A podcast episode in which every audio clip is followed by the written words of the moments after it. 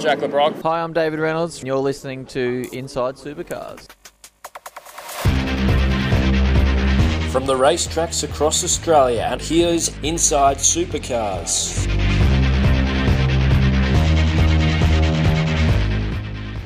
Hello and welcome to Inside Supercars. I'm Craig Revell. Tony Whitlock is on his way back from New Zealand. You will hear from him later in the show. We lead this morning with the announcement on Monday that General Motors will retire the Holden brand.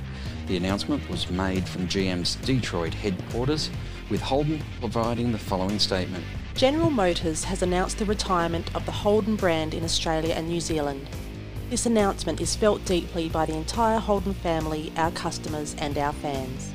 Holden will continue to support customers in the following ways honour all existing warranties and guarantees, honour all free scheduled servicing offers, ongoing call centre support, provide servicing and spare parts for at least 10 years. Speed Cafe is reporting that Holden's involvement in the 2021 supercar season is now in question, reporting that Holden is non committal. The company last year recommitted to Triple Eight for the 2020 and 2021 seasons and restated their position last year after announcing that it would no longer be selling the ZB Commodore in Australia. Supercars provided the following statement to Inside Supercars. Today's news is understandably disappointing for fans who have followed Holden's success in Australian touring cars and supercars since its debut in the 1960s. Holden has been firmly part of the heritage of our sport and has helped shape supercars to become the sport it is today. The Commodore will remain on track for the 2020 championship season, and we're looking forward to seeing it alongside the Ford Mustang once again this weekend when the 2020 Virgin Australia Supercars Championship begins in Adelaide. The Red Bull Holden racing team, who on Friday commenced celebrations of their 10 year partnership with Holden, the team referred us to their social media for a statement. We're incredibly saddened for all Holden employees, dealers, and fans, and our thoughts are with them at this difficult time. We'll update Red Bull Holden Racing Team and Supercars fans with our future plans in due course. But right now, we're supporting our friends and colleagues at Holden. Interestingly, the first team to respond to the Holden announcement within an hour of it being made public was Walkinshaw Andretti United, who had the following statement. Our thoughts today are with the incredible men and women who make up the Holden workforce, the dealers, customers, and all Holden fans who have all been impacted by today's news. Our team has shared a long and successful relationship with Holden in Australia for three decades. It's very sad to see them leave. We are thankful for their support and proud of what we have achieved together, including seven Bathurst 1000 victories and six driver championships. Our team and supporters have bled red for a long time the lion and helmet will live on in our team's history forever. After the break, Inside Supercars returns to look at what's happening with supercars over the ditch. From the dirt tracks across Australia, Inside Speedway with Dennis Newman and Craig Revell.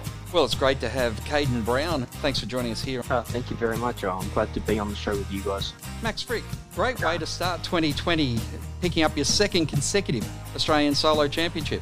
Yeah, it's been a great start to the year. Matt Pascoe. Thanks for having me.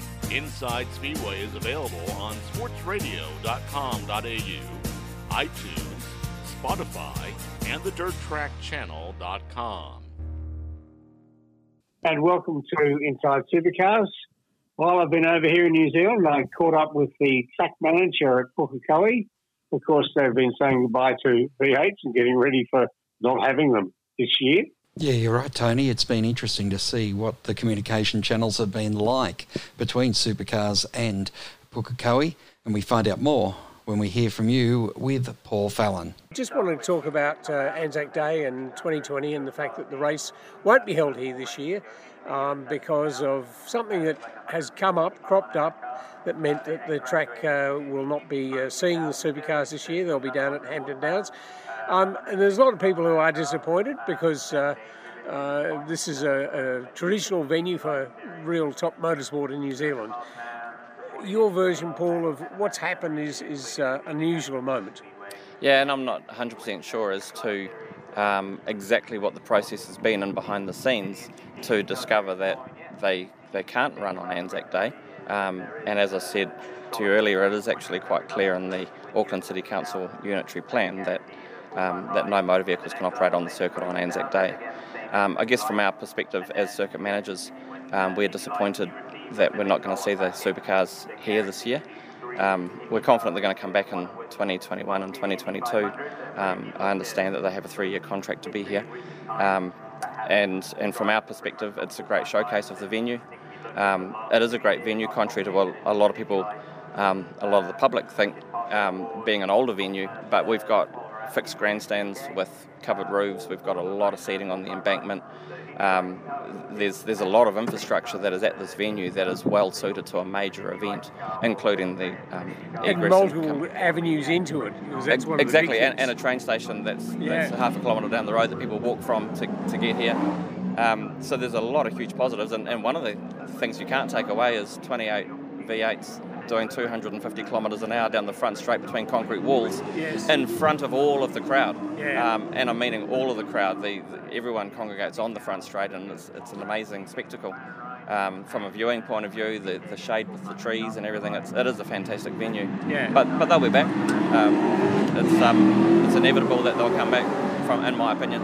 Yeah, indeed. Um, I, I, interestingly, I spoke to Tony Quinn at uh, Highlands about it um, and uh, a matter of weeks ago, and he'd suggested to me that uh, he thinks it could end up where they'd alternate between Hampton and Pookie. Um, you know, that that was his his view, but, but obviously until the event is held at Hampton Downs, which he's never been to before, of course, um, supercars uh, have uh, had conversations when Tony Roberts and Chris Watson owned it, but it never happened, um, and various reasons.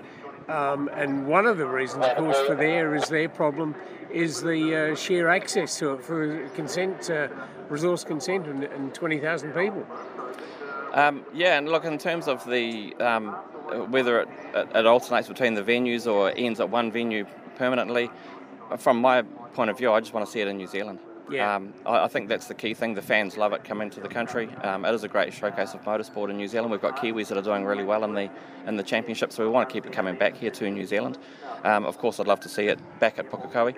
Um, and like I said, I'm confident that it will come back to Pukekohe because um, there are contract ob- obligations.